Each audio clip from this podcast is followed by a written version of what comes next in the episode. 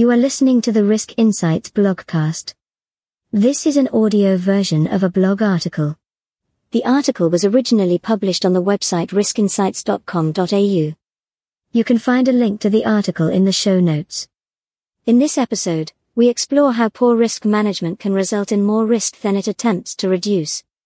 In a recent article, we spoke about a privacy impact assessment, PIA, that did not consider all the risks.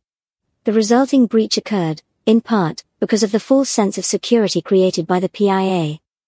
In a previous article, we outlined how a flaw in risk thinking can increase risk by reducing efficiency and effectiveness. Those articles might appear to conflict, but do they? Not quite. They relate to two very different contexts and scenarios. In the first case, data was shared externally. In the second, the situation was related to internal data access. Are we saying that we need more, or less, control? We need to consider both, with the outcome being a balance in control. Lower control in certain areas frees up time and resources, which creates room for increased control over more important, higher risk areas. What's driving the increase in risk? Poor risk management. In both situations, the management of risk created more risk. This will sound counterintuitive. So let's explore further, using three examples. Case 1, the Privacy Impact Assessment. The specific situation resulted from many flaws. The PIA created a false sense of security as privacy appeared to have been adequately considered, when in fact it had not. The blog that flowed from the investigation said, A privacy impact assessment is only as effective as the process, expertise, and analysis that sits behind it. Filling in a form or a template is not a guarantee, that privacy has been protected. A checkbox compliance approach to privacy is not enough. Here risk management actually increased risk by making management believe that they had done the right thing, but merely following the defined process was not enough. More thought was needed. Case 2, the approach to user access. We said that there should be different approaches taken, depending on the risks.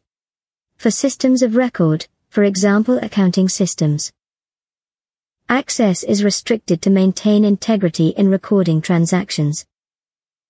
This makes sense. It is a proven, accepted risk management approach. However, for systems of information and intelligence, for example data warehouses, access is restricted for similar reasons, and sometimes also to maintain confidentiality. But this is flawed. It doesn't manage the risk. Instead, it stifles innovation and productivity. Unnecessary restrictions on access to information reduces the ability to make smart decisions. It also makes it more difficult to understand customers. Confidentiality can still be maintained, as appropriate, without blanket access restrictions. Here risk management increased risk by blocking legitimate access and creating unnecessary burden. Case 3, another example. In a recent article we looked at how to use the results of audits to reduce risk, rather than just ticking a box.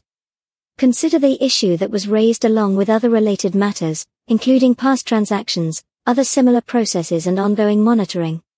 In short, understand and fix the whole problem, not just the specific sample.